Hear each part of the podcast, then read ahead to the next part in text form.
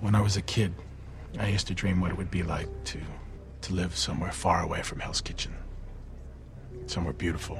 I realized that the city was a part of me, that it was in my blood.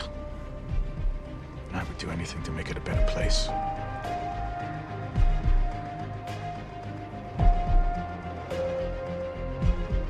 If he had an iron suit or a magic hammer, maybe that would explain why you keep getting your asses handed to you.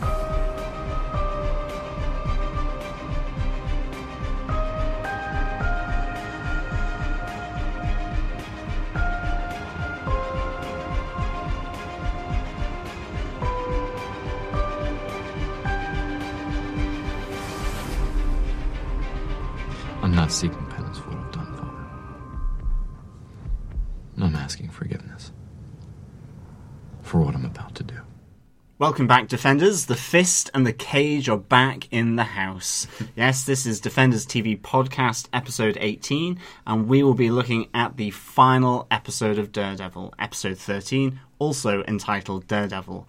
I am the Iron Fist, John. I'm Irene, the Unbreakable Cage. I'm Chris, aka Jessica Jones, but only on the weekends. And I'm Derek, your avocado at law and defender by night. Thanks to Doug for that little challenge. So, yes, that's the avocado at law. Awesome scene. And of course, we are the home of the Marvel Netflix uh, TV series Daredevil, aka Jessica Jones, Luke Cage, and of course the Iron Fist, all leading to the miniseries The Defenders. Great to have everybody back together, all the defenders here today. Uh, we didn't have John or Irene for the last two episodes. John was with us two episodes ago, and Irene had missed the last two episodes. So, Irene, do you want to give us your thoughts on the last two magnificent episodes of Daredevil? Uh, oh my god, what the hell? And goddamn, sorry. um, I really, really miss Wesley. Um, so really was couldn't believe he actually died. I was sure he wasn't going to be there when they went back Yeah. to the room. I thought when Fisk went back, he wouldn't be there. I was going. He's managed to drag himself away. He's injured. They'll help him. It'd be like Vanessa. It'd be grand. Yeah. No. No. No. Definitely dead. Yeah, I was there, and I'm still feeling the ramifications in my tear ducts. Actually, um, after Wesley passed away, it's like the dropping like flies. Because for me, then Ben Urich dies like really brutally with you know Fisk's hands around his his neck. Yeah. really like that's so brutal, so physical, and like kind of contrasts a bit nicely with uh, Karen shooting uh, Wesley. It's a bit more sort of divorced, a bit more separated. Fisk really getting his hands uh, mucky or bloody. Yeah. you know. Yeah, yeah. And Karen was just reacting, whereas obviously Fisk went there to kill him.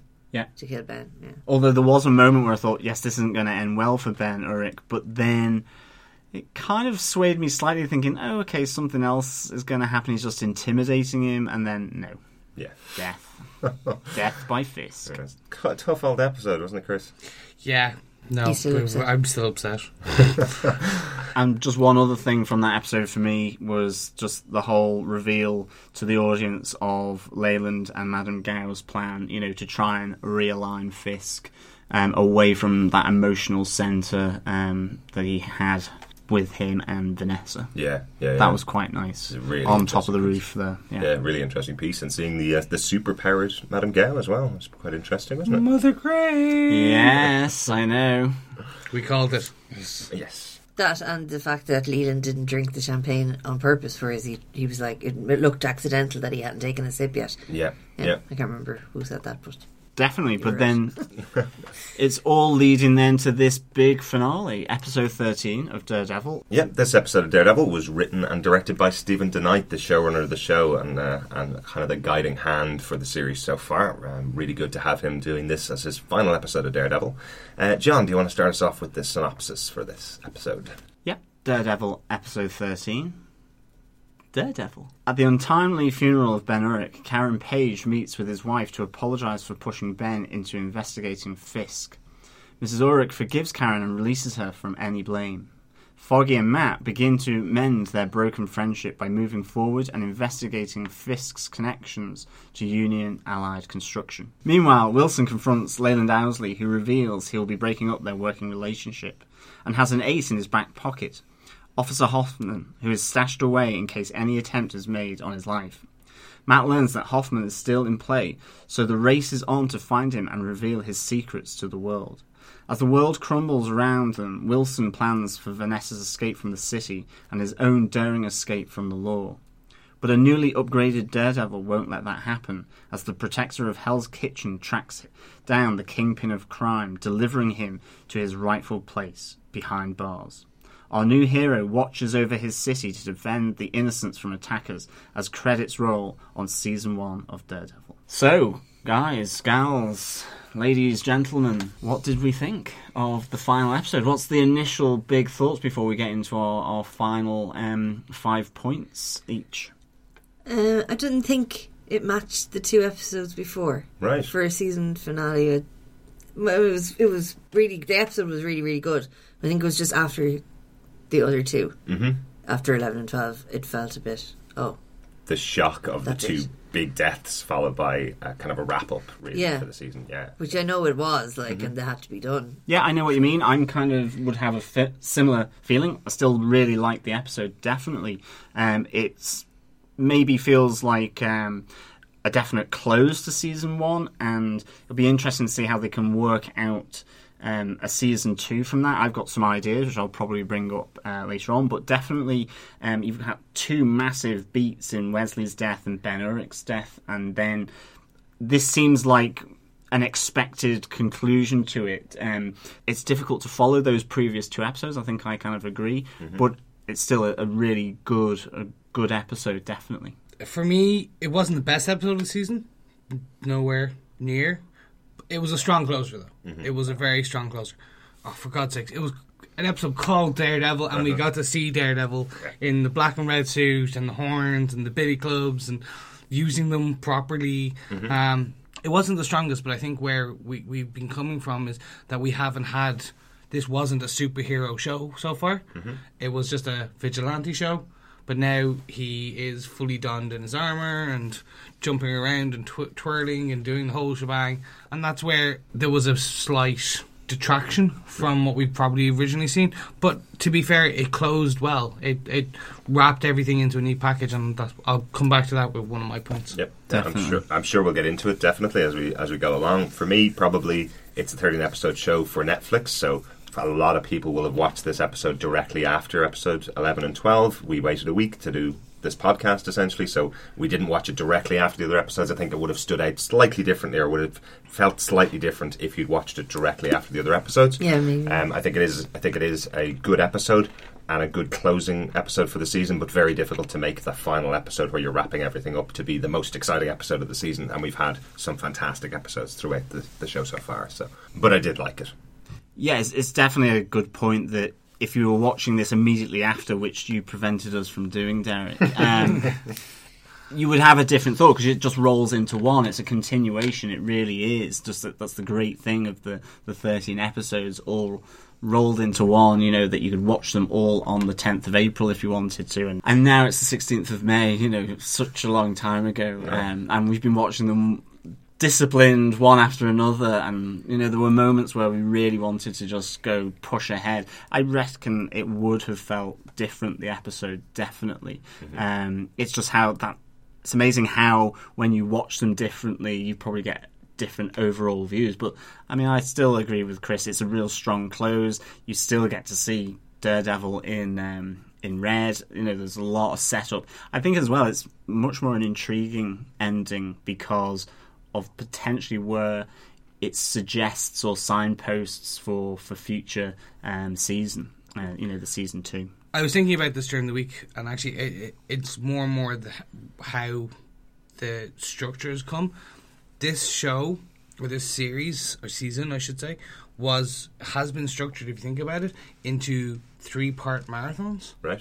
four, four, five. Right? If you look at the arcs, Yeah. we did go up and then back down, and then up and then back down, and kind of built up to this kind of crescendoing the last in episodes eleven and twelve, and now this is closed off. But it's it was this kind of okay, you, you could see it as part one, part two, part three. Right? Right? Yeah, yeah, yeah. Really interesting structure from from Netflix, and really good to uh, really good to see what they're hopefully going to bring to the other shows. Yeah, so let's uh, move into our, our five points. So, Irene, what's your first point? My first point is Foggy's comment to Matt.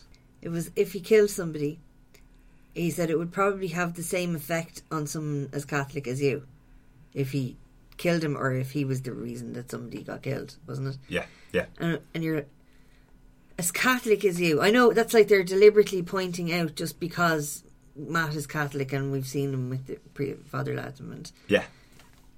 I'm pretty sure every religion is against people killing each other though. yeah.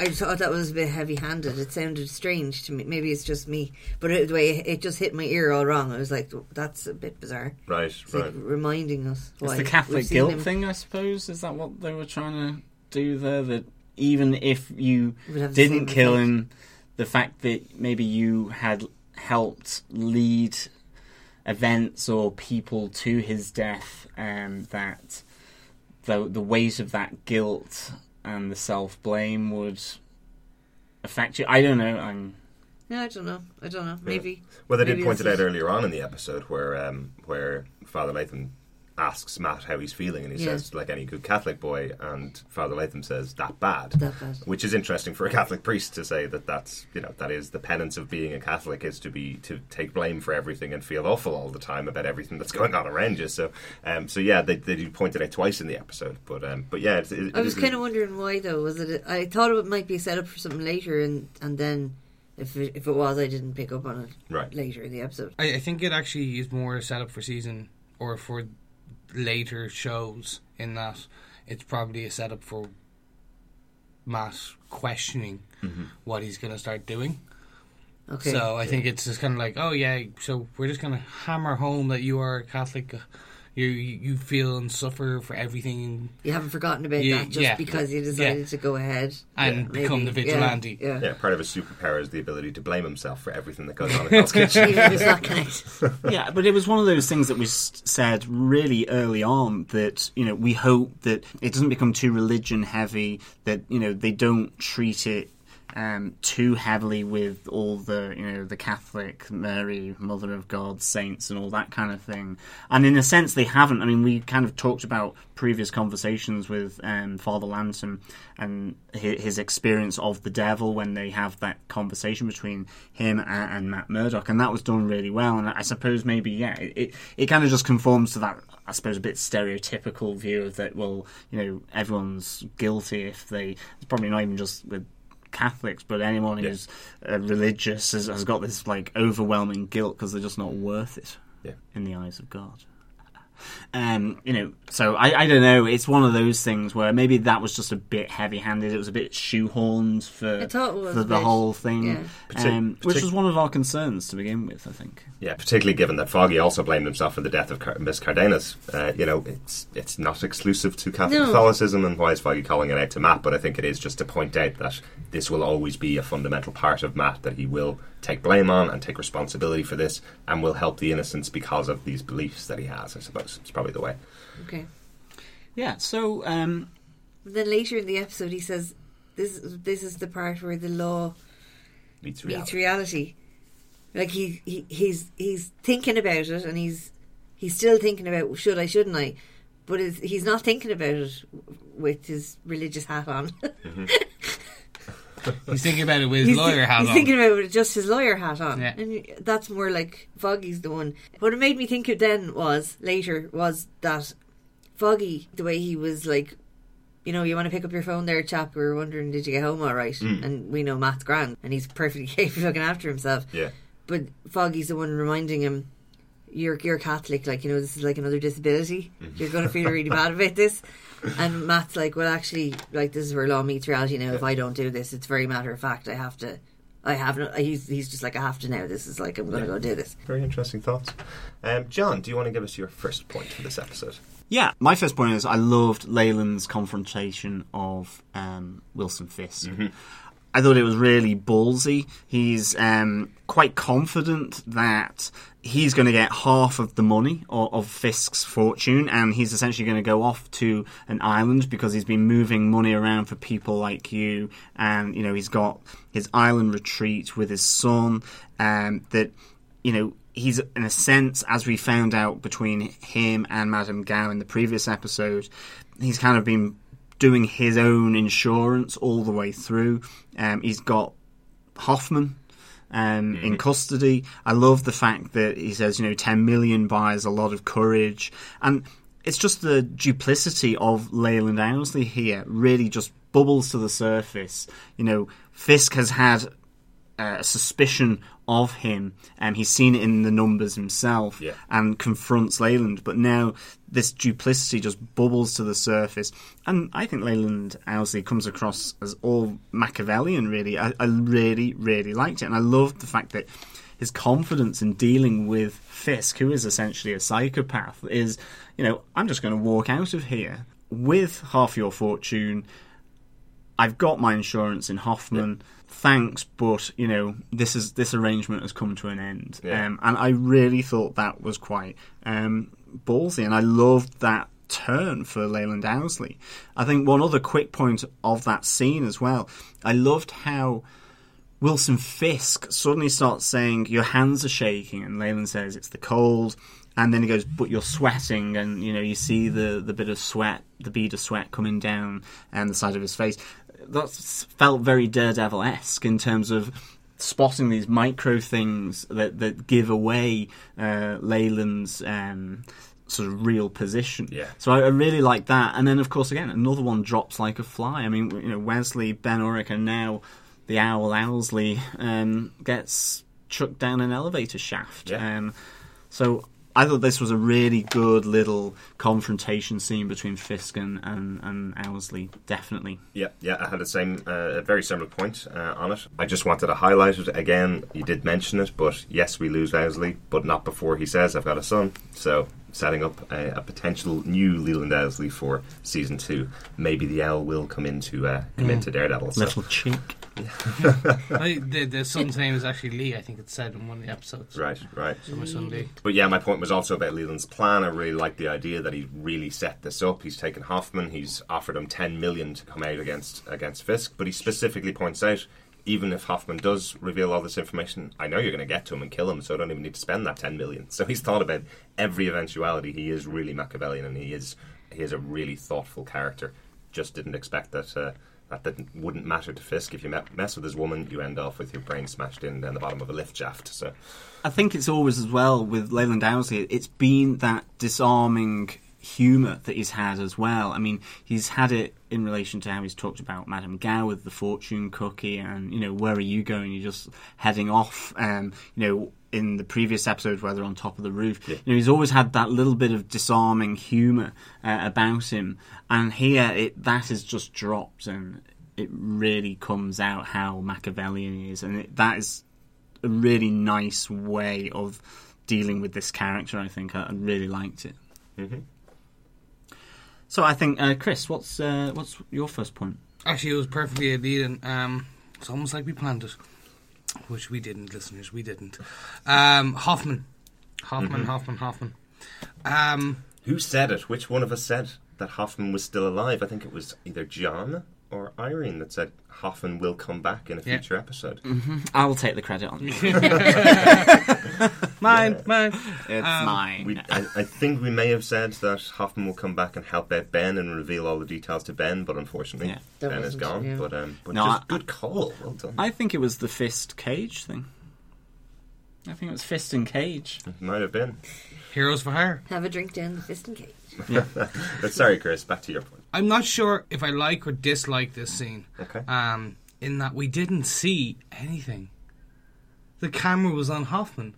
Where when the man in the mask came Yeah, from, yeah, yeah. and we hear the gunshots, and we see the, the, the squinting, and he's like shaking in fear as the guns, the, the bullets whiz by him or miss completely, and every time the uh, a bang happens, and I think I like it, but again, this unfortunate episode was very action less Right. Okay. in that we did have some a, a couple of big beatdowns, but it wasn't some of the.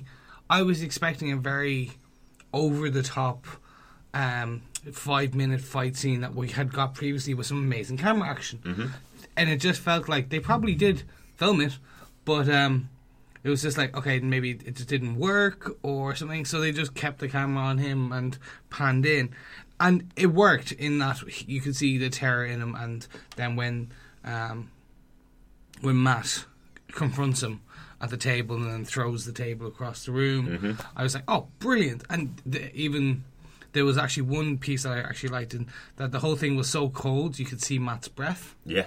uh, as he was That's really speaking. And I was like, okay, that's really nice. But it just, I don't know. I, I, I again, I want to hear what you guys thought. I'm, I'm torn. I have a similar kind of view um, to yourself. I kind of liked it, but at the same time wondered whether I wanted to see the action because I suddenly put myself in the position of one of those police guards who is suddenly under attack, has been given a job of taking out Hoffman. Um, there were like four or five of them. I would have just thought, and Hoffman is, is shown just sitting there, that one of them would have got a, a shot off at him.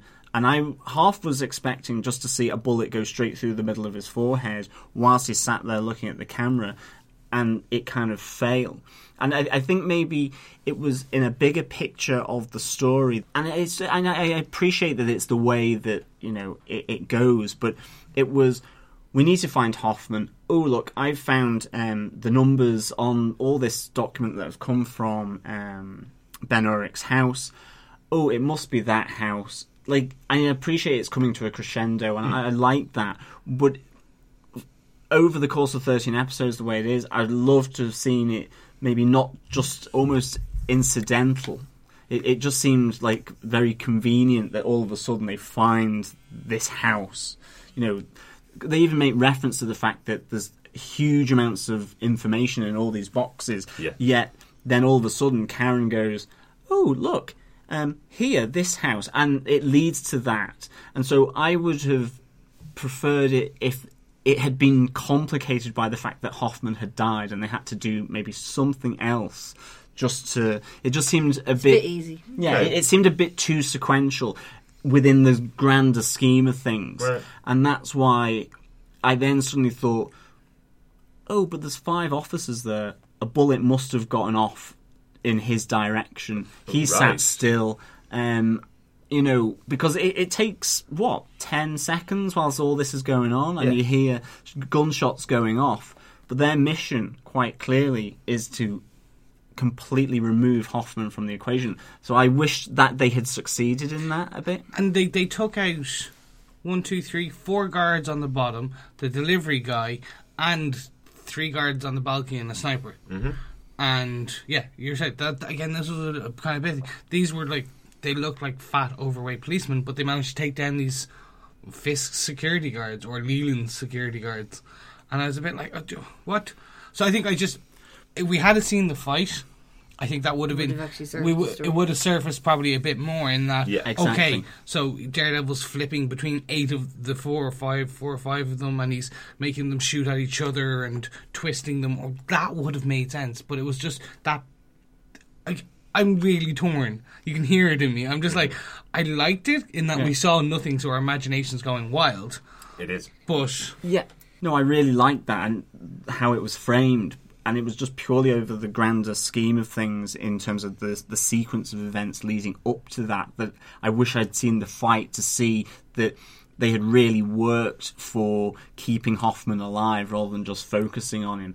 I think but I liked that whole um, device of just looking at Hoffman as you hear the scuffles, the sh- the, the guns going off, Yeah. and his face getting covered in blood. I think I- as well. I, did like it, and I'm slightly torn, but overall, I definitely like it. I absolutely want to compliment Daryl Edwards for that scene. It's a one take shot for him. I know it's not like a fight scene where he has a huge amount to do, but his reactions are fantastic. He gets essentially a blood pack thrown in the face and still keeps that reaction there. He doesn't do the "Ugh," like any of the Yeah. rest of us would do. He's clearly a good actor um, for that scene, so well done to him, definitely. And I totally take on your point. I definitely think if we'd seen the scene, you'd understand better. But I think after 12 episodes, I've got a measure of how Daredevil fights. He definitely couldn't have been beaten by these by these five lazy cops who are on the payroll of, of Fisk, was my feeling.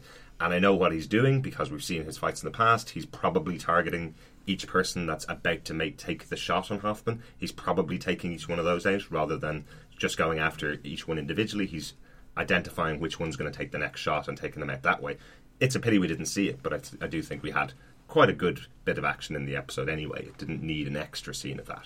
We've had a lot of it throughout the, throughout the season so far. For me, for me, I'd agree more about the the point with the how they found out where he was. That was that did seem a bit easy, Right. And like nothing in the in the season has really been like it's all been murky and difficult, and Nothing's you wonder easy, why they yeah. bother sometimes. Like yeah, it's, it is really difficult, and then that just kind of falls into their lap. And like of all people, it's kind of unbelievable that Karen spotted. Like Right. you think if Foggy or Matt had spotted. Yeah, she's not the sharpest tune in the box. I don't think she would have noticed. You know what I mean? she's she's an administrator. That's exactly her job, though, isn't it? To spot the little details. just just as you were saying, we got a lot of action in this. It's gonna. I'm gonna feed into a later point, but Mm-hmm. I don't think this was the action crescendo that we wanted. That beat down on Fisk, Mm-hmm. it was. I don't know. I I think I'm a bit lackluster on this. I'm a bit. I watched this last night and I was expecting this glorious, like first fight. Well, not first fight because they they, they attacked each other in the harbor. Mm-hmm. But I was expecting this glorious kind of over the top swinging from places, billy clubs. We got that, but just not to the same level as I was expecting. And I think, I think I was just a, a bit, yeah, I was expecting like Kingpin going, having an army of goons around him and going, go get him. And like then you just have this like over the top 20 men versus Daredevil, and then he goes after Kingpin. I was expecting something a bit more that like like we would get to see in the comic books. Right, right. Instead, we get man v man or mm-hmm. man v mountain. But the, because of the parallels that they've been drawing the whole way along with Matt and Fisk, I thought it was like that they're really evenly matched. The bit that annoyed me was that Fisk was winning until Wilson dissed the city, and then Matt suddenly like nobody says that about my city, and oh come on, I think I, I'm I'm going to say this now. I think this was supposed to be the end. That's what this this episode was. The- when they season. when they filmed this and when they wrote this, there was no season two. It wasn't Yeah. planned. It was literally this was going to lead to the defenders. This was going to lead to the defenders, and I think that's, I think that's what happened in that they were like, okay, we don't need to give too much away. We're going to see him again. He's kind of got his suit. We'll see him again in, uh, well, probably like a two, a year and a half when we see the defenders. As an episode by itself, if complete, completely out of context of the whole series, it was amazing Right. Put in context in the scene fight scenes we've seen, the the story writing and the storytelling and the acting, there was just no standout that I was expecting. There was no oh my god moment. And especially since we've got three two episodes with two massive oh my god moments, even uh, Owlsby taking a swan dive.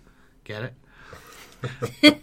that didn't even um that wasn't even an OMG moment because I was literally go the second he's as the second he went okay yes uh, Fisk I've been screwing you over I was like oh you're a dead man that's it Yeah. you just he, won't- admitted he can't let you walk away. yeah, Absolutely, yeah. I was just like that was it. But I think that was just sorry, and I, it's just from an action point of view. I wanted to see Daredevil in all his, all his gusto, and I think that we just didn't see that. You wanted the fields of Pelennor, like in Lord of the Rings, where it's like the two big Yes, come together, and but it's actually Daredevil against many. In, Yeah. yeah. okay. and I, thi- I think it's more because I, I've been reading up on Daredevil again, and we see that a lot in the comic books. He got like it's him versus like an army of the hand, and he does it. Uh, or him and Elektra versus an army of the hand. There's a lot there, and I think oh, that's what I was expecting. You know, Like- for end of level boss, it's not the most No, argument. exactly. Yeah, But I did like the fight. I mean, I did like the fight in the alley. I thought it was really good. I think um, I hadn't thought of the, the parallels of the, the two of them sort of being very similar, just But on I- different sides of the fence. But having them then just ha- on that individual face off, that kind of makes sense to, to me. Um, Yeah, I kind of wanted. I kind of actually started rooting for uh, for Wilson Fisk, really, though as well. I I don't know why. I suddenly like going, "Oh, come on, Wilson!" You know, smash his head in or something. You know, I actually started um, rooting for for Fisk here Yeah, for yeah. some reason. Um, I don't know why that was, but I, I think you know he, he's such a great bad guy. I didn't want that to end. I didn't want his sort of cleverness of, of being, you know, it's slowly unraveling his world, isn't it? The FBI are coming in and taking the senator. They're taking um, the That's- the contact in the um, in the newspaper and all that. His world. That was the girl. yeah. That was my OMG moment. Sorry, Yeah. excuse me. I take Yeah. it back. That was my OMG moment. Yeah, I was like, it wasn't actually. Oh, I know. and we It- blamed him. I know. Um, you know, there was the lawyer as well, and Yeah. all, all this world is unraveling, and I was kind of like feeling slightly sorry for him. Yeah, But th- that's why it's. you're you supposed to think everybody was snatched up, and then there was only one FBI guy, and he got killed when the truck turned over, and that's why Wilson's on his own. I was like, nobody. There's nobody coming. There's nobody left. yeah, yeah. He's on his own. Absolutely. Yep, that's uh, great lead into my first point, Yeah. um, which is about the collection and the arrest of, of all of uh, of all of Wilson's men. Essentially, the the scene itself starts off with Turk Barrett, who we talked about a couple of times, played by Rob Morgan. Uh, I love the scene, the slow motion takedown of Turk when it's when he's just running away from the cops. He looks like he is terrified. Uh, slides over a police car, gets taken down. Yep, gets taken down by all the FBI agents uh, getting him. We had uh, Paris Landman, who's the head of the company that Matt and uh, Matt and Foggy used to work for, uh, Landman Zach. Had him getting taken down. Yeah, that was good. Yeah, yeah, the senator getting taken down, and then it's Caldwell from the bulletin. Yeah, she's the uh, she's the one that was also at the funeral. Where, if you noticed at the beginning, the Yeah. camera was focused on the editor, which is supposed to make the audience think that he is definitely the one, the mole within there. But Caldwell is just as vicious. She is also at the funeral of the man that she led Wilson Fisk to, which I thought was fantastic. Really good scene and really good idea to have all of the all the people that were involved in Fisk's plan throughout the season taken down uh, in one in one moment. All to the strains of Nessun Dorma. Fantastic. Really, really good. Yeah, the the operatic music Mm-hmm. really lent to that scene. Yeah. It's not over till the fat lady, Lady sings. sings, yeah, Exactly. actually, Or the fat. Uh, it was Pavarotti, wasn't it? The fat man sings. Yeah. it, it was good. It, it, it uh, I will give you that. It was nice, and Mm-hmm. it was, um, it that felt, and I, I know Steven DeKnight did it on purpose. That felt like that should have been the last scene in the episode, Mm-hmm. where it was like they, it's just they were celebrating at the end, and it's like uh, that was good. It was a kind of like. Hey, we're going to give you a mid happy, the cheery, where the world is perfect, Yeah. and that if that was a standard um, TV show, Mm-hmm. it would be the kind of end. It would be.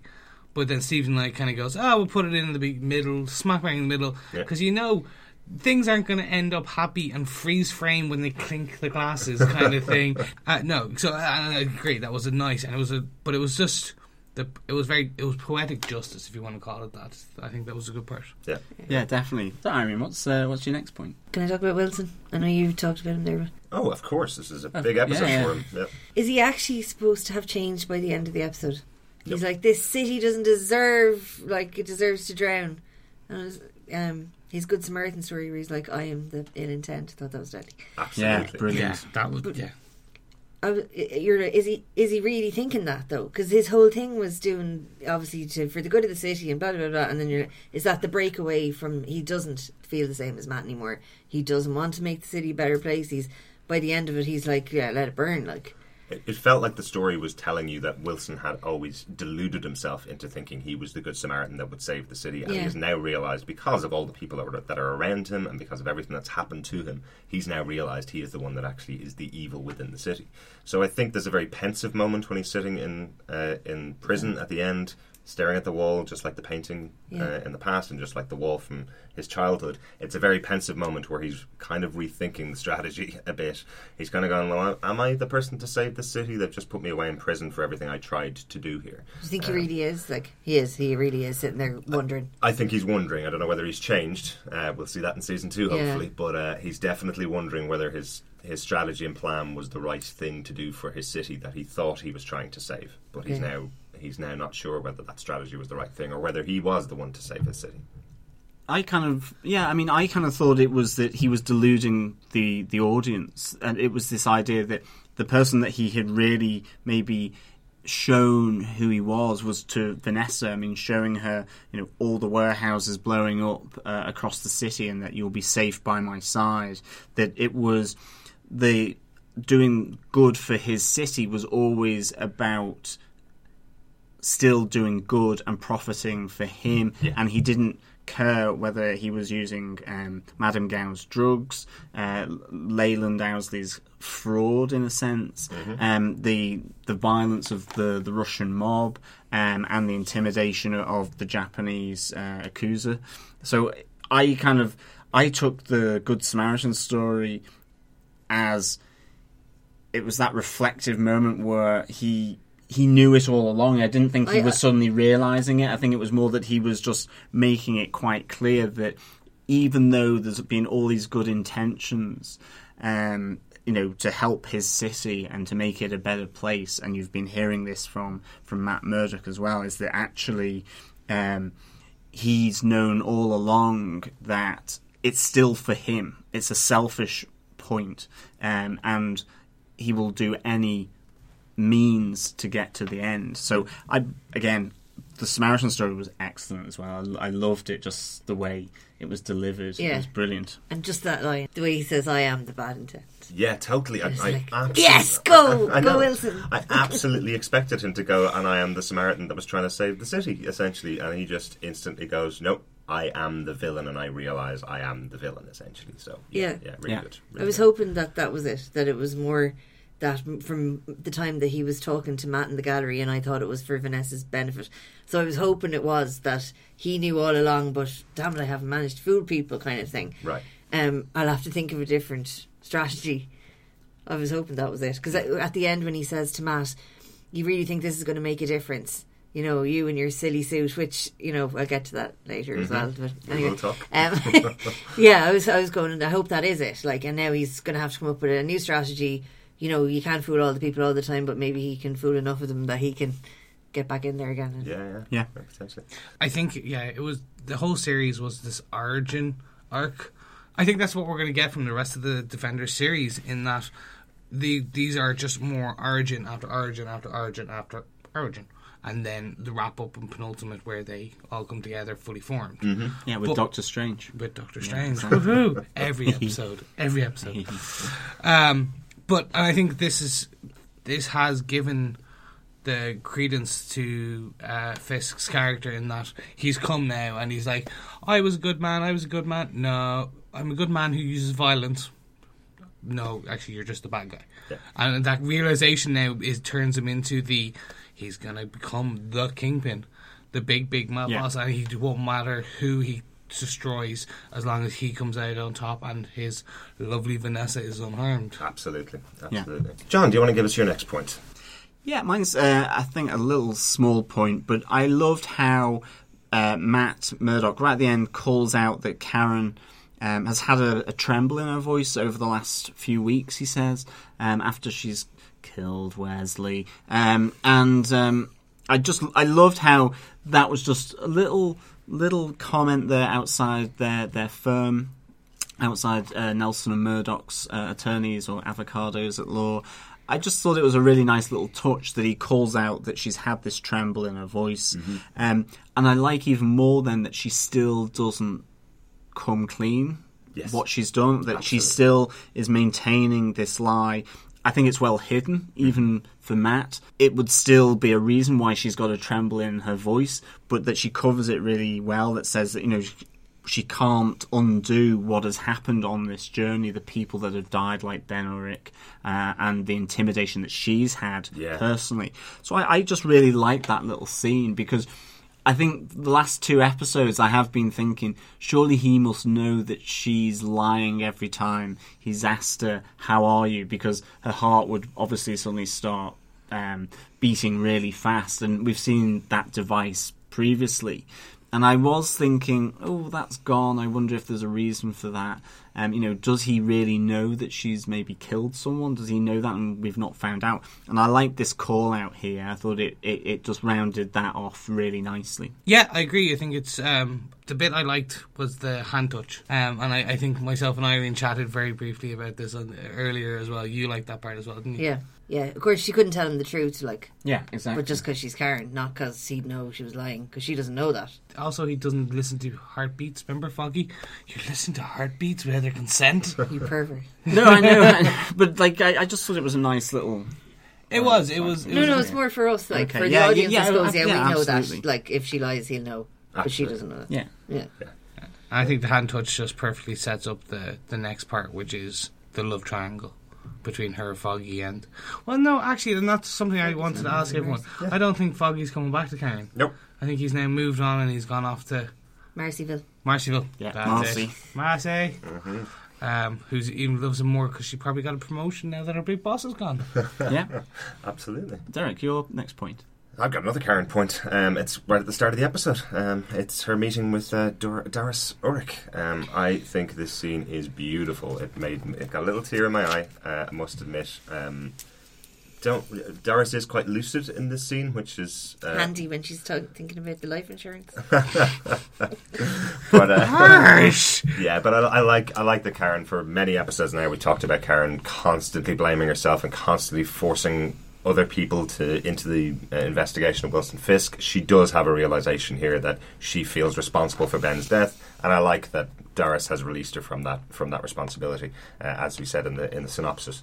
Um, you know, it, it's a it's a very sad scene. Doris is left alone now. She says she has no kids. Ben's dead now, so uh, she is left alone in uh, in a retirement home. And the fact that Ben's taking care of her, I think, is, is a nice little touch that she's that she said. It did did bring a tear to my eye, but I'm a bit of a soppy man, uh, admittedly. So that was my one. I don't think she does take responsibility because she's she's number one being really selfish going over to Ben's widow and asking her to make her feel better about what happened. Interesting. She doesn't tell her what really happened because his wife thinks that he got killed because he was pursuing his his what he loved to do, going after a story. But what actually happened was Karen fooled him into going to see Wilson Fisk's mother, and that's what got him killed. She doesn't actually tell her that, but it's like make me feel better. Tell me I'm a lovely girl, but I'm not going to tell you what really happened to your husband. Interesting difference of opinion there. Again, I think it's definitely a case where um, Karen is self-absorbed. The character is self-absorbed with her own um, feelings and how she is feeling. And I think in that sense, I can understand where um, Irene is definitely coming from. But I did also think that the scene was really nice. I think that Ben Urich's uh, widow, you know, Doris, I really like how she plays it. I mean, there is maybe a question over whether, like we see the reset um, when Ben is with her in hospital, whether that would happen and she would forget why she's at a funeral and then it would come back to her. We didn't see that here. We didn't see that kind of cycle of, of her here. But nonetheless, I thought it was pretty moving what she said, and for her, that's what she believes to to be true of, of Ben, and to an extent is because he was, even though he had told Karen, "I've got more important things to do. I look after my my wife Doris." He is still investigating um, the case you know, he you, you see him sort of zoom in on an old photograph on his computer, and it's got Bill Fisk as dad. So he's he's still looking into things, even though he's also said, you know, I'm going to leave this alone and hand everything to you. It just is unfair that of the two people that went to Wilson Fisk's mother um, to the hospice, they're not in equal danger to an extent. Karen is still has still flown under that radar. Yeah, yeah. Ben Urich hasn't, and it's it's it's the unfairness of the fact that they weren't helping one another out because it was all just Fisk goes straight to Urich and kills him. There was no protection. It seemed like he was left out on a limb, I suppose, um, in that whole death scene. Admittedly, now Wesley uh, did t- take Karen, and she could have been dead two episodes ago. But No, exactly. She did. Oh, she did kill true. Wesley. So yeah. That's true, but so it, it's the unfairness that, in the sense of those two protagonists, one escapes, the other one dies horribly, um, and you don't want but either of them to die, but it's Well, it's just that unfairness, I suppose. But I, I think this scene just shows Karen to be still quite self-absorbing, and I still think that that is going to lead to you know problems ahead for her in season two Absolutely. with potentially drink, drugs, um, and maybe a nasty realization for. Um, for Matt Murdock if the the, the love um the loving relationship between the two comes to a head that maybe she's different than what he thought because she's still got two lies here if not three that she's kept clear. The um that she shot Wesley um that she's shot before and I think at the start of the season she she has a lie there to him which she maintains as well. So you know again she's she's fairly um economical with the truth Absolutely. you know Yeah. yeah, yeah. Lots of developments there for season two. I'm kind of just glad though, and I'm sorry. I, I'm I'm glad it was Urich versus Karen because I really don't want to see a Matt Murdock love triangle with Ben Urich Oh, why not? because that could be slightly strange. but he loves his wife I know, but then you go like he's gonna go like Matt. Doris, Matt, Doris, and then I think it's better like Karen, Foggy, Karen, Foggy. That has slightly more ring to it. But that sounds like Matt's torn between Karen and Foggy.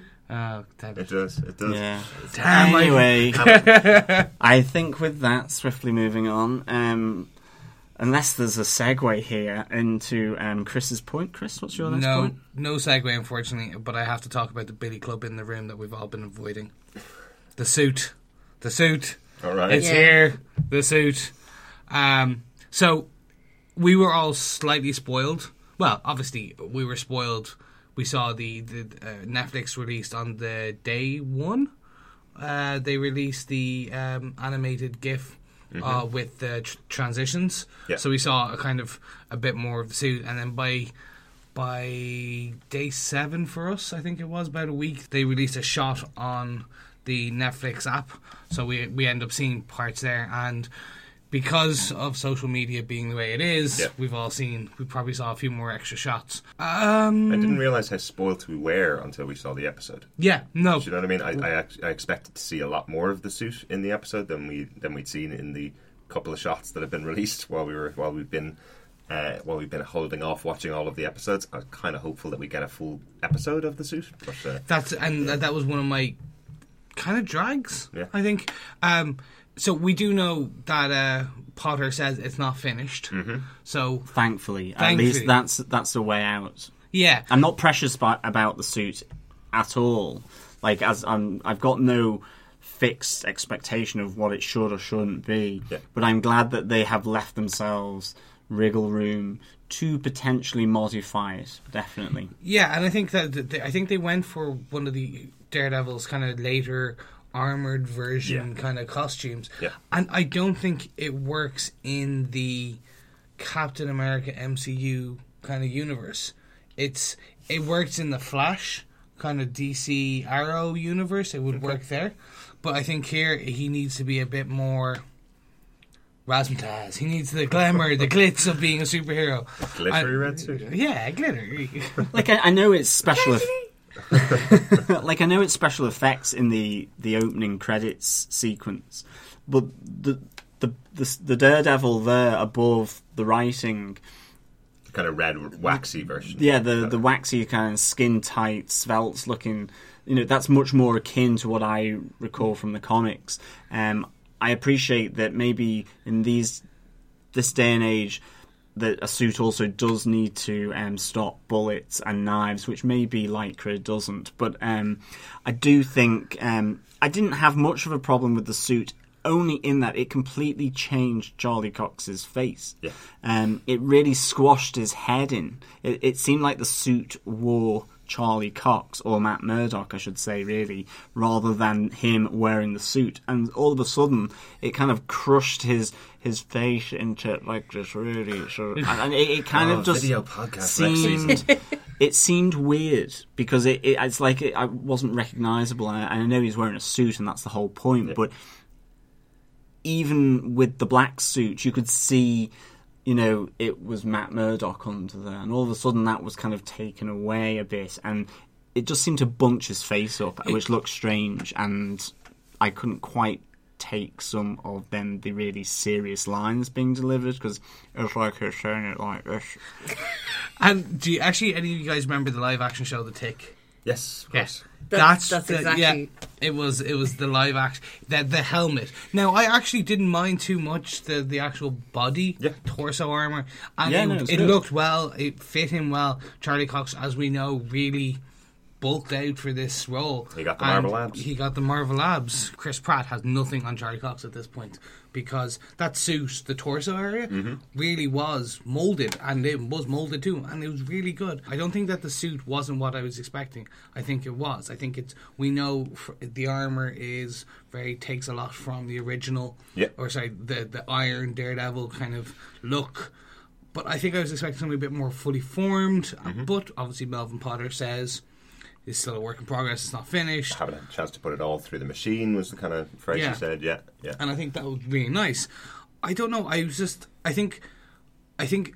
I think this was more. We were slightly spoiled to it because of the way that we decided to podcast this and do our mm-hmm. reviews. That I'd seen so much of how it looked and everything that I I was expecting that this was just the beginning. I think I was expecting more of it. I think I was expecting at the very beginning of the episode, Yeah. he was gonna don the red and or red and black, and then the very last scene was just pure red, Right. or something. At least they didn't do the double D on his on his on his pecs. I was expecting a slightly more Captain America Chris Evans style to it, Right. Where it is body armor, but mm-hmm. it's a bit more shaped, Right, A right. bit more. I don't know. What do you guys think? Yeah, I like I like the suit overall, but I'm with John. The headpiece is, is the only problem I have. I think the, the helmet doesn't look very good um, in the design, but again, I like that they gave themselves an out. If you don't like it, it'll Exactly. change in first episode of season two. We've got Melvin Potter still working on it. Uh, I did like the fact that it tied in throughout all of the episodes, where Wilson Fisk had his armor essentially in his in his suit. And that's how Matt got the idea to go to Melvin Potter to get him to make the suit. I like that.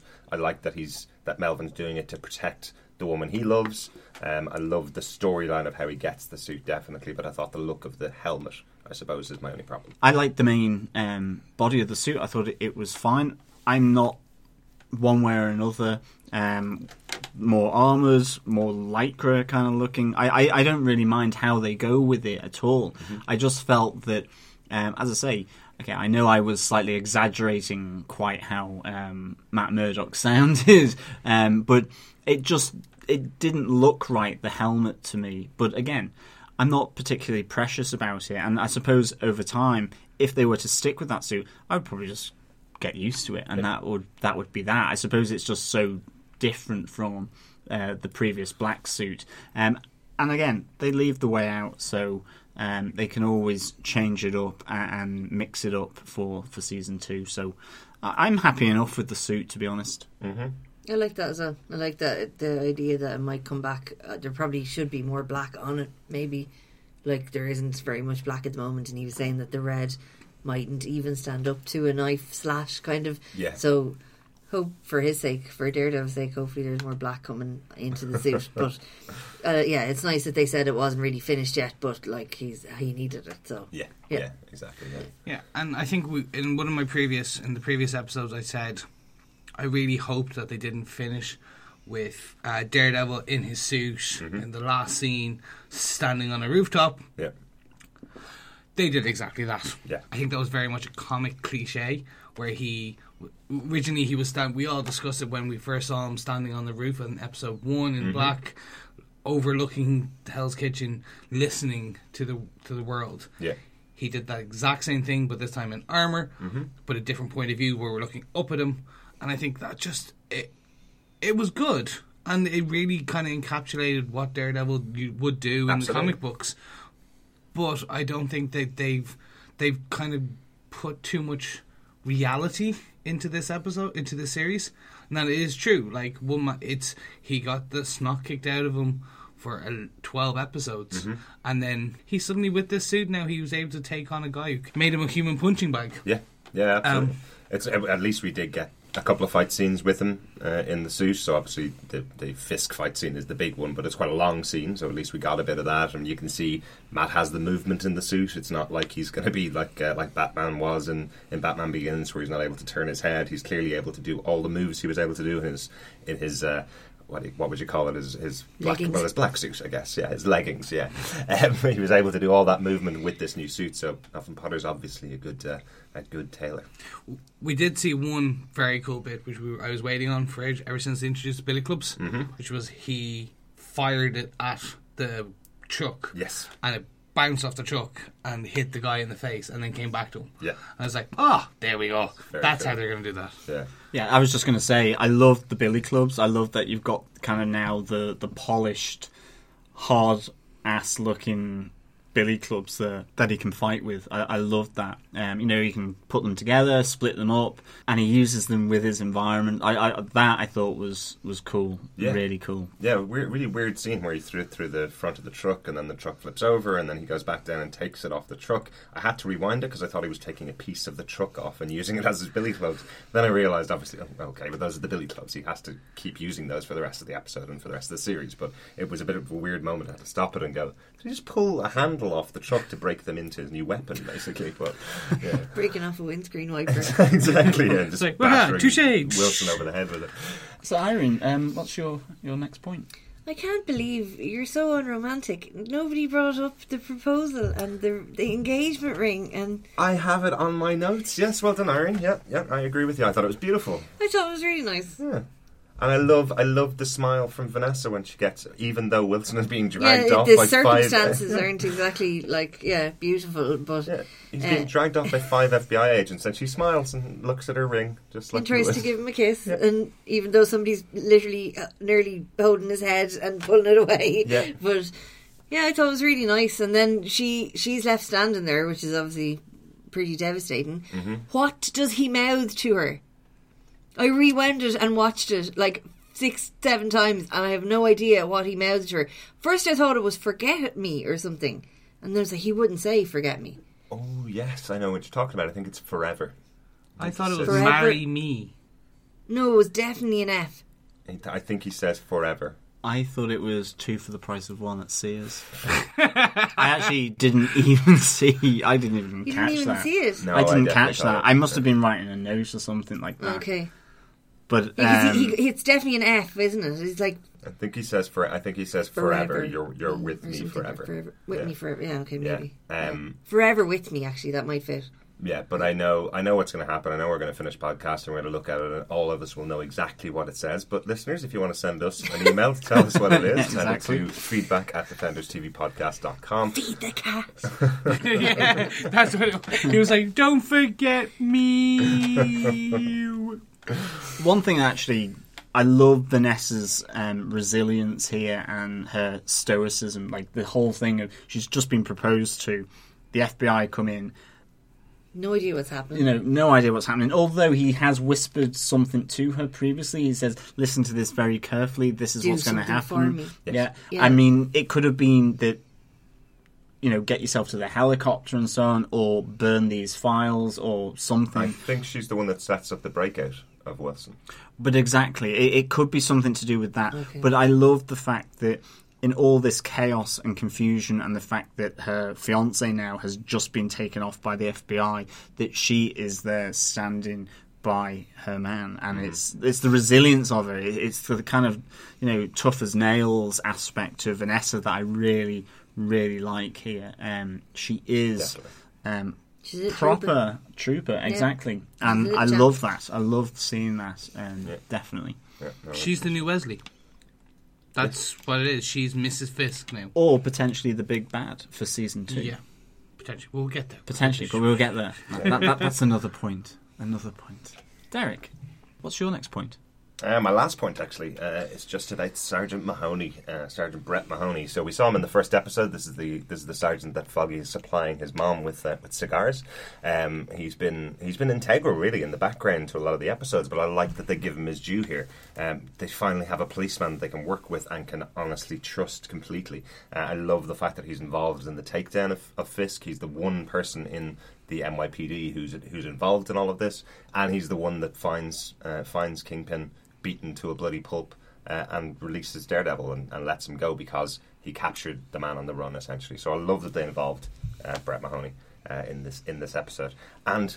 A little Easter egg for you all. Uh, Yes, got it. What? What? Uh, yeah, little What Easter I egg miss? for you. More chocolate.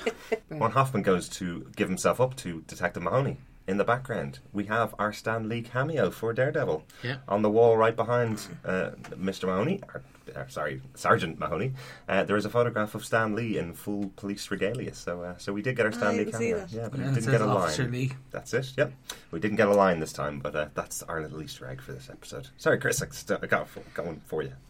Yeah, uh, well, I, I I get one right in there as well, then, because just because I don't like to be outdone. um, on the paper where they actually name him Daredevil, Mm-hmm.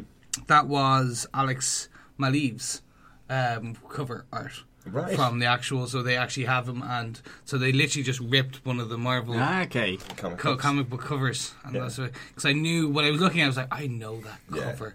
I know, and I, I'm for, I, I'll admit I had to look up uh, across the interweb Uh-huh. or the net or online or on the line, whatever way you want to call it, Internet. it's internet.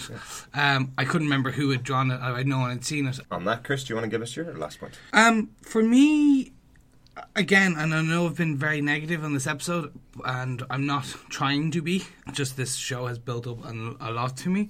They there was no big cameos or notable hints of what's to come in season two. Yeah.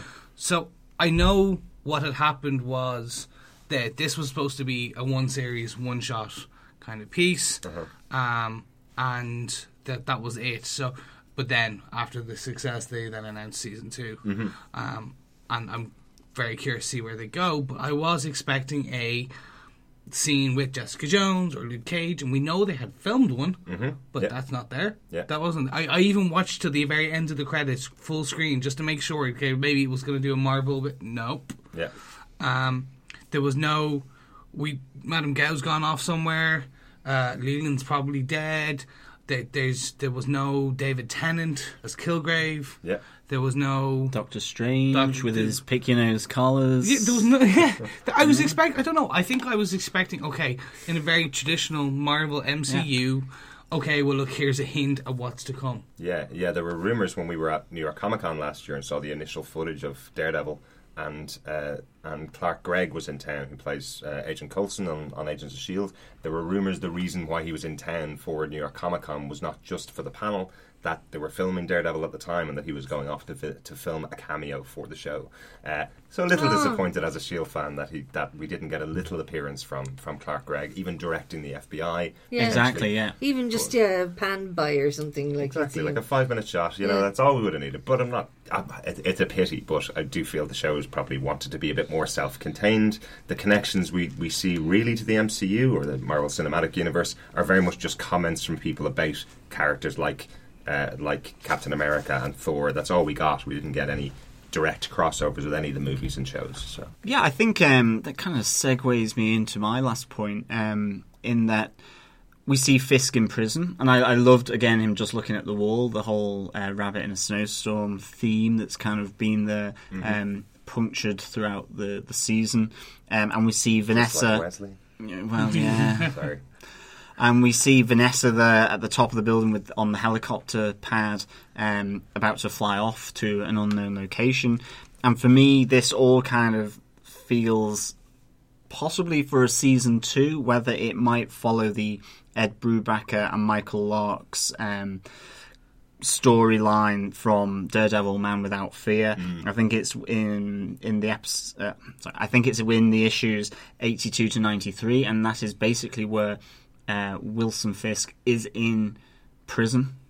Um, there is also the possibility of someone else huge from this uh, season who will also find himself in prison, and we have that um, Vanessa is away actually in another country, um, hiding out and preparing her revenge on Daredevil. I suddenly thought to keep the continuity, all of a sudden there are two important elements. Vanessa flying off into the distance, Yeah. um, Fisk behind bars awaiting trial, um, that that felt very familiar and a jumping off point for season two um, as well. That it would follow this Ed Brubaker and Michael Lark um, storyline, which um, was you know one of my favourites. I really like these two. Um, I love Ed Brubaker, Michael Lark's art. I really enjoy. They've also done um, Iron Fist as well with Matt Fraction. So I mean, again, these are sort of influences on this potentially on on the Iron Fist as well. Um, so really looking forward to seeing how season two might develop. And I'm just wondering, will it be in this direction? It may not be. It's a, it's an open question, really. Uh, The, the the question I have is really okay. So what is the running order now then? So originally it was going to be just Daredevil, Jessica Jones, followed by Luke Cage, followed by Iron Fist, followed by the Defenders miniseries. Yep. But now we're going to have most likely Jessica Jones, then season two Daredevil, then Luke Cage, then probably season two or, of Jessica Jones and season three of Daredevil, then Iron Fist, and then something. That's the way we could go. So it, Yeah. this is going to start pushing stuff. How are they going to tie season two of into Jessica Jones, Yeah. or how are they going to tie Jessica Jones into season two of Daredevil when they're nearly finished filming already mm-hmm. and they haven't even written season two? it feels to me like the MCU for the TV screen. Mm-hmm. That you know you've got set up here. Um, Iron Fist, Jessica Jones, Luke Cage, Daredevil, in the same way that you had Iron Man, Thor, and Captain America all being set up and leading to the Avengers, and now we have a similar situation developing where it's like these these films of 13 episodes long, um, all culminating in the Defenders, um, with Doctor Strange there in 2016 um, being resplendent I- and, and meditating, Of course, presumably. of course, and on, on his ass, astral- on, on his troll plane. um, so, I, but no, I, I agree. It could be really starting to get quite complicated with the interweaving of all these different stories. Certainly now that Daredevil's got season two, it could get a season three. You could get a season two of of AKA Jessica Jones, of Luke Cage, and so on. They're still to actually cast Iron Fist. So, I mean, this is all still sort of being mapped out, possibly as well. So it'd be interesting to see how it goes. Definitely. Yeah, and I just I I think it was just more how how can you similar to what people are starting to say now about films in general, the MCU in general, that the audience are getting superhero fatigue. I'm not. Mm-hmm. I, I'm just cautiously worried that this may start becoming a over the top grandioso mini MCU within the TV or online streaming space. Yeah. And I was like, that's great, but then you need DeKnight back. DeKnight needs to be the Kevin Feige and Joss Whedon of the streaming world. Yeah, I'm not. I'm not sure. Like Douglas Petrie, who's doing the the show running for season two, is is uh, has been involved in season one. Uh, Drew Goddard was the original scripter and uh, and uh, showrunner, and moved on from the show and gave it over to Steven DeKnight. So Steven DeKnight is obviously heavy involved, heavily involved in the series, and was on was apparently on set almost every day for all 13 episodes. So he's heavily involved, definitely. But they are taking people that were involved in season one and moving them into season two. We still have Joe Quesada, who's who's heading up these teams for, for the streaming stuff. We've got Jeph Loeb, who's involved in all the ABC productions for, for the TV side of the Marvel Universe. So there are definitely some guiding hands here. And remember, Joss Whedon has only been involved in a few of the films for the MCU and has now moved on. So um, there are definitely enough creatively involved people here that hopefully they'll be able to guide all these shows in the right way. And to be honest with you, I wouldn't mind if there were 12 se- series a year that all tied into each other as long as the quality is kept high. Um, very much to your point, as long as it keeps this kind of quality like Daredevil has had, uh, I don't mind if we have five seasons of Daredevil, plus five seasons of Jessica Jones, plus five seasons of Iron Fist, and five of Luke Cage, and then a huge, massive 22 episode Defenders, as long as they keep the quality good. Yeah, and I think that, that that's really it. They have to keep the quality. I think they have to keep this Max Universe version of the Marvel MCU, which is things are dirty, grimy, and very bloody. Absolutely, and we'll be podcasting till 2028 on these series. We'll be old people. I remember back in the day. Episode one, season one. Oh, my teeth are on the floor. Before you were even born, Johnny. But then I think with that, does anyone have any notes on this episode? Any little tidbits and little snippets to share with everyone who's listening? You just have a few little things about Foggy. Um, I thought it was funny when he said that it, when they were sitting around the table and they were looking at the documents that Marcy had given them, um, and he said it was proof that the man in the mask isn't the ass that everyone thinks he is. I was going, you were the one Yeah. who thought he was. Everyone else was trying to stand up for him. Well, the Daily Ben, Mail Karen. newspaper that he yeah, reads. exactly. Obviously, had said something. Yeah, and he, he goes, he seems like he's trying to do the right thing, and then I kind of went, oh, that's kind of sweet. He's Yeah. trying to let Matt know that he knows that he thinks he's trying. He he is trying to do the right thing, even if he doesn't agree with how he's doing it. Yeah. And then when when they were talking about um when they're at the police station and Matt can hear the cops talking, and Foggy goes, he says, um, I think they I heard they're talking about Hoffman, and Foggy goes, Detective Hoffman. Yeah. No, no, the other Hoffman that everyone's looking for. And I just thought, I was like, you're funny. I must say, it's one of those things. I did really like how um, Matt and Foggy kind of reconnected and how that rebuilding of their friendship um, happened. I, I thought it was handled really well. I, I loved the fact that it was, you know, we can't necessarily go back to what we had before, but maybe we can move forward and, and kind of get over it. Um, I, I, I just Yeah, thought was that was a really nice. really good way of dealing with that um, split that they had and sort of then bringing them back together. So I thought that was that was really well done. Yeah, Definitely. that was nice when he came to the gym and Yeah. he kind of Foggy had kind of gotten over himself a bit. Basically, he calmed down and he stopped being so like indignant about it and you know self righteous.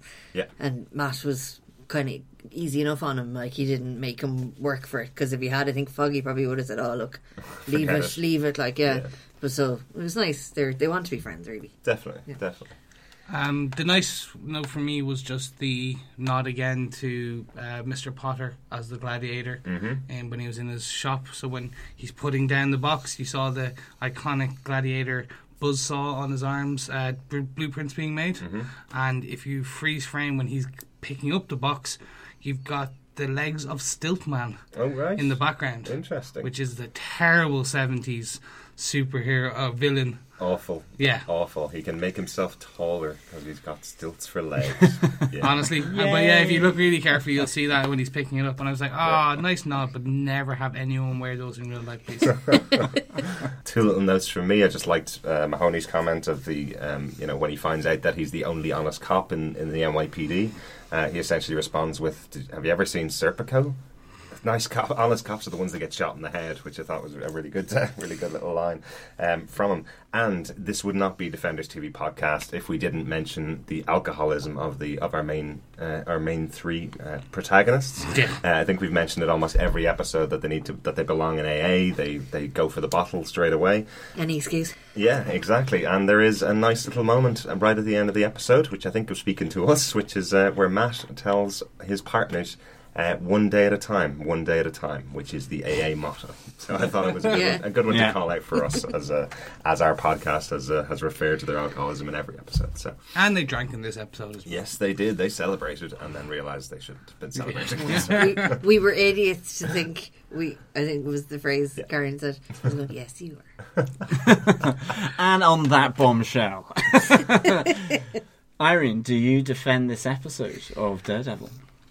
I do defend the episode, even though I think after, like we're as I said already, after eleven and twelve, it's kind of not as maybe shocking or bombshelly as the others. But um, yeah, considering that like they didn't know there was a season two for for sure. I'm sure they were hoping there was, but it, it's kind of has a wrap up feel to it. All right, uh, more than just the end of the season.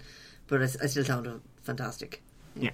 Um, so bombshelly, I like that word. Um, Derek, do you defend this episode of Daredevil? I definitely defend this episode of Daredevil. For me, um, it, it is it is the end of the season. They tie up a lot of the loose ends. They actually brought back, I think, every major character that we've seen throughout the series um, is in this episode, which I think is great. Father Lantom obviously is at the funeral. Um, Foggy's girlfriend is sitting in the car when her boss gets arrested. Uh, every single character that we've seen throughout the show has been brought back in in this episode. A good little tie-up episode. But yes, uh, to to Irene's po- point, not as bombastic, I suppose, as the last two episodes. Um, we had we lost two major characters in the last two episodes. We lose Lil Leland Owsley very quickly, getting pushed down a, a, a, a lift shaft, unfortunately. Um, but yeah, we're not we don't have a huge moment at the end where Wilson Fisk is dead as the camera pans back or anything like that. So Oh, bite your um, tongue. but yes, definitely defend this episode. Chris, do you defend this episode of Daredevil? Don't ask me. Don't ask me. Um, uh, what's a yes and a no at the same time? Come see, come see. Come see, come see. There you go. Um, I do I defend this episode? No. This episode, no. This episode is, um, uh, it, it was just too much of a culmination of a few wrong things that I just didn't like. Right. I was severely underwhelmed as an episode as a whole. But before our listeners go a bit crazy, Not just our listeners. I, I may be attacked here. If you, um, the series as the series as a whole, I loved and I cannot fault. There are small things that niggled on me, but I think I'm too much of a super fan. If I was just coming into Daredevil as knowing a small, like I am going into Jessica Jones one, I think I will love. I would have loved it and every piece of it. The the suit I think we were slightly spoiled, but that's again uh, the way we had watched this and recorded this. My fault. Uh, yeah, all your fault. Um, the the powers, the world on fire, the the the the, the fight scene at the end of this episode with. Uh, Kingpin, I think it could have been slightly a bit more, but again, that's looking back to when he fought Nobu.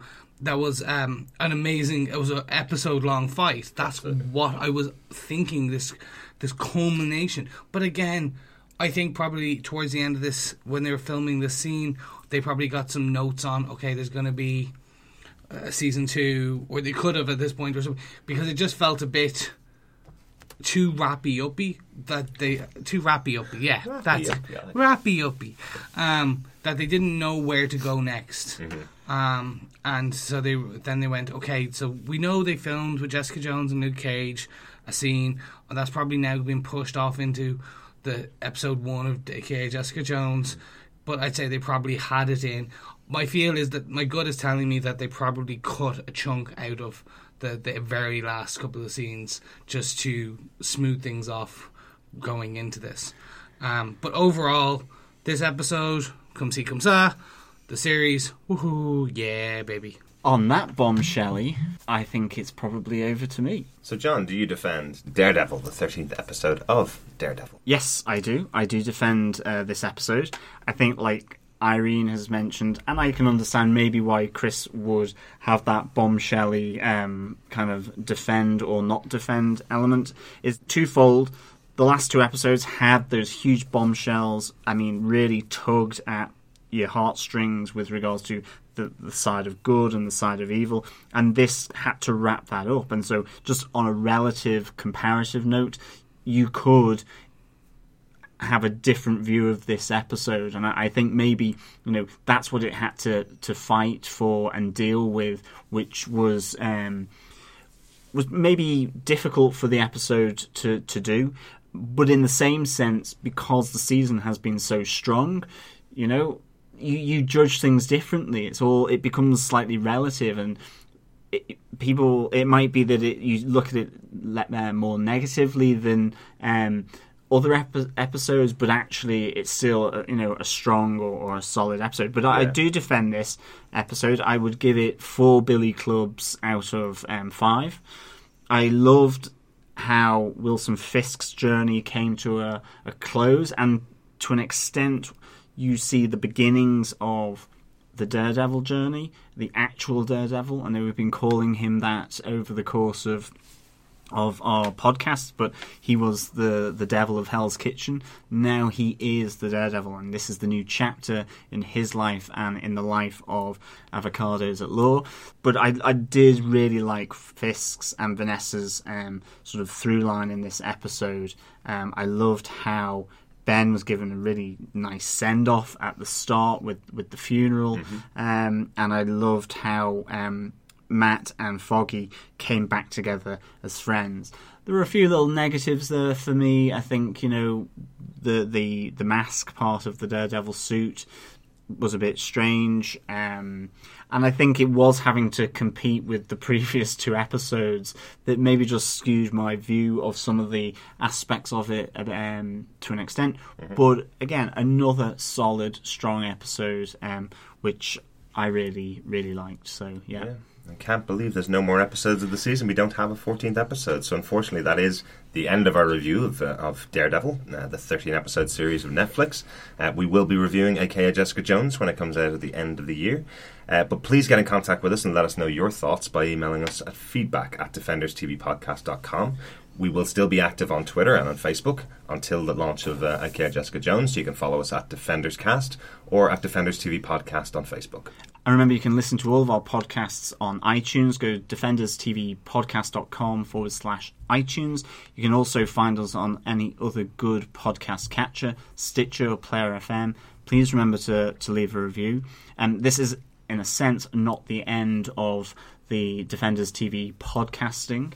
Um, we will be doing a roundup of all 13 episodes after a little break, uh, where we'll kind of review, as Chris has done already. You've jumped the gun, Chris. You've jumped the gun. Um, the entire season, all 13 episodes, looking at them as a whole, because it is one of those aspects that is difficult to judge each episode when it's all landed at once. So it's a adds a different perspective on, on the 13 episodes. We will, of course, be back for um, Marvel's Ant Man, which is released on the 17th of July. We will be podcasting about that um, and giving our, our thoughts and review of that film. Uh, looking forward to that to see how that works within the whole MC universe. And then we will also be looking at another Marvel property, Fantastic Four, in, in August, where we may see a bit of disfigurement horror uh, creeping into the Marvel universe via 20th Century Fox, who have the Fantastic Four property.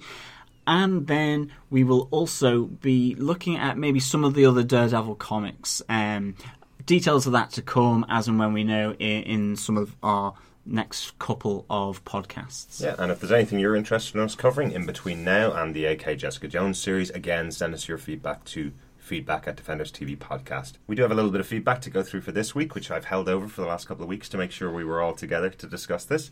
Uh, this feedback came in from Jamie Van Dusen. Um, he says, Hey guys, I know that you all seem to be enamored with the portrayal and character of Wilson Fisk. I, however, am firmly disappointed with this rendition of Kingpin.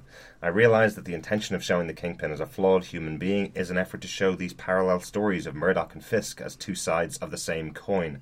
Here are two people who are ultimately trying to achieve the same goal peace and prosperity in Hell's Kitchen.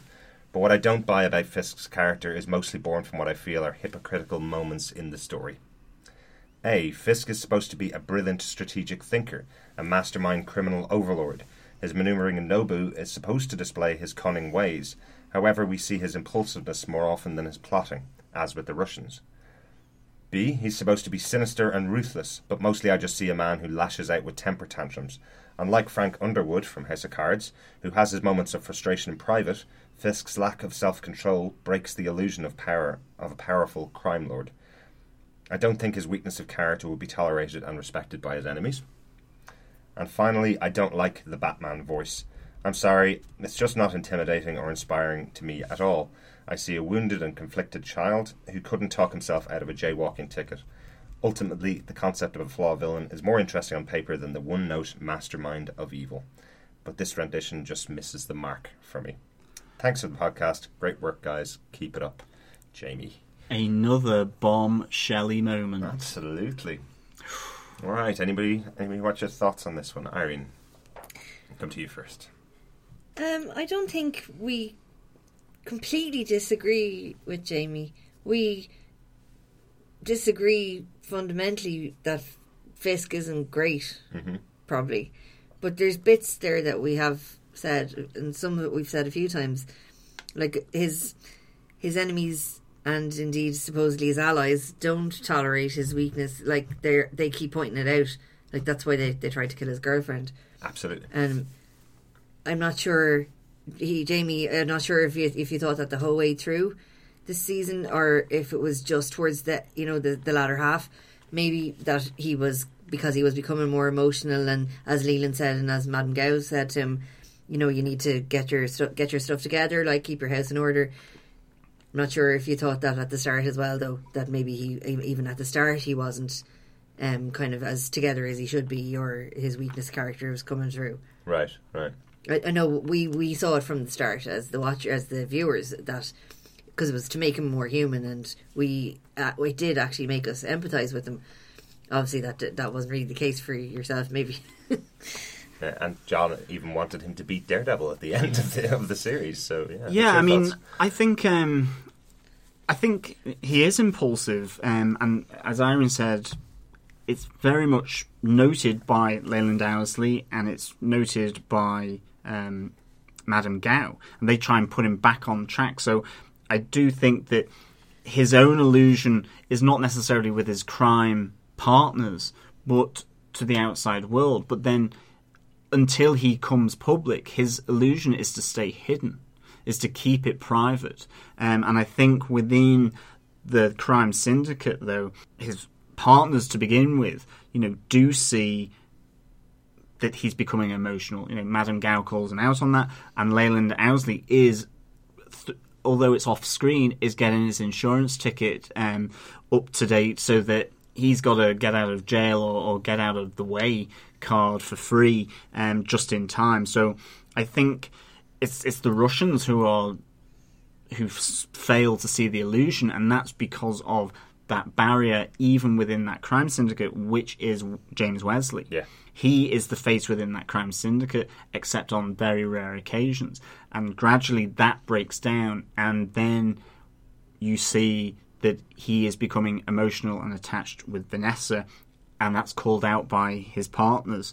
Um, I think the the voice isn't supposed to necessarily be Batman. I just think that's um, you know, I'm I don't necessarily have a problem with it. It's just deep and gravelly. I think he is a flawed villain in the sense that he is shown to be someone who you should empathize with, but then does he pull that rug from under the audience's feet with the Good Samaritan speech at the end? And I think it is that he has always known, and even though we've been watching someone who has um, put a, a person's head in the door and smashed it, um, strangled um, Ben Urich, you know, has gotten Wesley to do his dirty work, um, is dealing with people who are drug runners and mobsters. We've known all that, yet there is an element of where we've also been saying, you know, he's the other flip side of what Matt Murdock is, or they've both got the same goals, and there's that blurred line.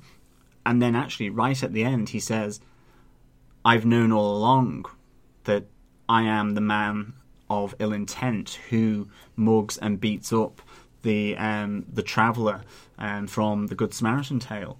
So he's actually saying, I am bad. Yeah, yeah. And actually, I'm bad to the core. This is all a front.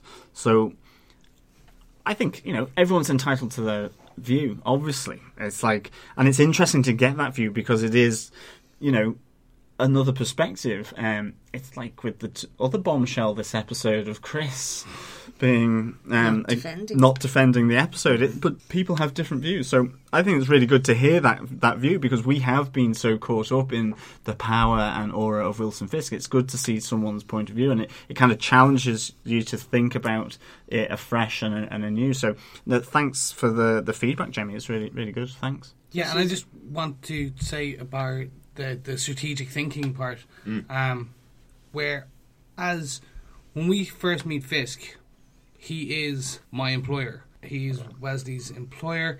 We've all we see him is suddenly this guy who's already become a kingpin. He's working with the the the triads. So there is a large story of where we he has to have been good to get up to that high, mm-hmm. and we don't know that.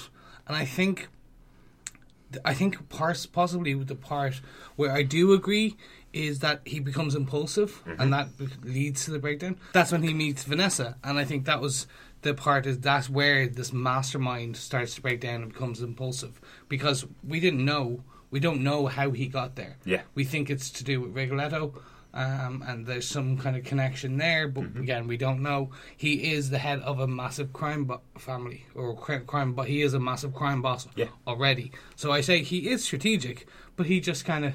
We all lose our way with women. it's Not all of us. I don't. Um, yep, for me, I, I, there's nothing more I can really add to that. What I would say is this portrayal of Wilson Fisk. I loved it. I love the portrayal in this in, in the show. I think I've been pretty open about that. But the one thing I would say is this is a portrayal of Wilson, Wilson Fisk that we haven't seen in the comic books. So the the character of the Kingpin is what we're going to see in the second season, not in this season. So um, I think the some of the elements that Jamie's talking about here is stuff that the kingpin of crime won't do because he will have learned from the lessons that ha- that have uh, caused all of his partners to turn on him and take out Vanessa. So he will have learned from those when we see him in the second season. So, um, so really good points, though, Jamie. Really good of you to get in contact and, and share your thoughts. Definitely, yeah. I think he'd been repressing a lot of stuff as well. Not to get all like psychoanalytic, but he had never dealt with nobody. He'd ever ta- talked to anybody about him killing his father. That's true. and he it seems like Vanessa's the first person he's ever said that to. Mm-hmm. Of course, he's a bit like in turmoil, so maybe it's just this period in his life where he's like this. Yeah. But like Chris said before, he was obviously very much together. They would like Gao and Nobu. They wouldn't Neelan. They wouldn't have been as in cahoots with him if he wasn't before. And then it seems it, like it is a bit of a shock that he's losing his way, and they're trying to pull him back on track. And he doesn't seem to be able to though, because he, you know, you can't ignore this stuff forever. Like you Yeah. kill your father, it's going to come back to haunt you. Absolutely. Yeah, and certainly towards the end, this this end, he's lost Wesley, and his other sense support, Vanessa, is still in hospital or is recovering. So he is kind of adrift on his own. And in a sense, the only time we've seen him in this season so far is as a child, where he feels alone as a young kid because his dad is essentially a bully, and he's he's more, um, you know, he's afraid with his mum at that, and you know he's on his own. He can't necessarily speak to you know child to adult. It's a different kind of relationship. So, um, you know that he looks at the wall for his solace and for to get his own thoughts and for his comfort. So. Um, it's like he's back as a child again, and I think there is that aspect to it as he loses his two big supports from Yeah. the poisoning and obviously Karen shooting Wesley. Um, you know, so it's uh, it's really good. Yeah. Yeah. Uh, we did get one other little piece of feedback from Stephanie on Twitter, uh, who says, "I'm glad Aaron mentioned Foggy's comment about listening to people's heartbeat in episode 10. Uh, I thought it was pretty strange as well. So, uh, so another person on your side there, Aaron, with regards to uh, to the potential that that Matt is uh, going a bit beyond his remit when he starts listening to people's hearts. Thanks, Stephanie. Yeah, really good of you. Really, really good to get- get in contact. Um, with that, a little piece of news for uh, for the end of this episode. If you don't follow us on uh, on Twitter or Facebook, you won't know that uh, some of the team are going to be at New York Comic Con this year. Uh, New York Comic Con last year is where we saw our first footage of Daredevil, uh, and we're really hopeful that at New York Comic Con this year we're going to see some of AKA Jessica Jones, some of that that series. Make sure you follow us on Twitter and Facebook because we will be providing updates and. Uh, and providing details of hopefully what we're going to be talking about, and we will definitely be doing a podcast in October when we get to New York Comic Con. But with that, I think we're we're at the end of Daredevil season one. And thank you, But we will be back. We will be back. And thanks very much to all the listeners who've been in contact with us. Thank you so much for listening to us each each time we've released an episode. We will definitely be back um, in June. Is probably the next episode. We have a couple of weeks off between now and uh, and the next time we record. Make sure you subscribe to us in iTunes at defenderstvpodcast.com slash iTunes, and you'll be able to pick up the next episode as we release it. Yeah, and we're going to be releasing an episode in July and August. Um, so we will still be there. So thank you so much for listening, um, and we will be back soon. And I think we also want to say a huge thank you to Irene and Chris, who joined myself and John for these episodes of the of the podcast. Really good of you guys to jump in and, and join us at short notice in some episodes and uh, and beyond for pretty much every every episode so far. Really good to talk to you guys about these episodes. Yeah, and we've been sponsored by Bacon Butties And Toblerone. and Toblerone and coffee. Yeah, thank you so much for listening, and we'll see you soon. Bye. See you soon, guys. Bye. Thanks, Marion. Bye. Thank you so much. Talk to you next month. If we don't get a chance to talk, you take care of yourself.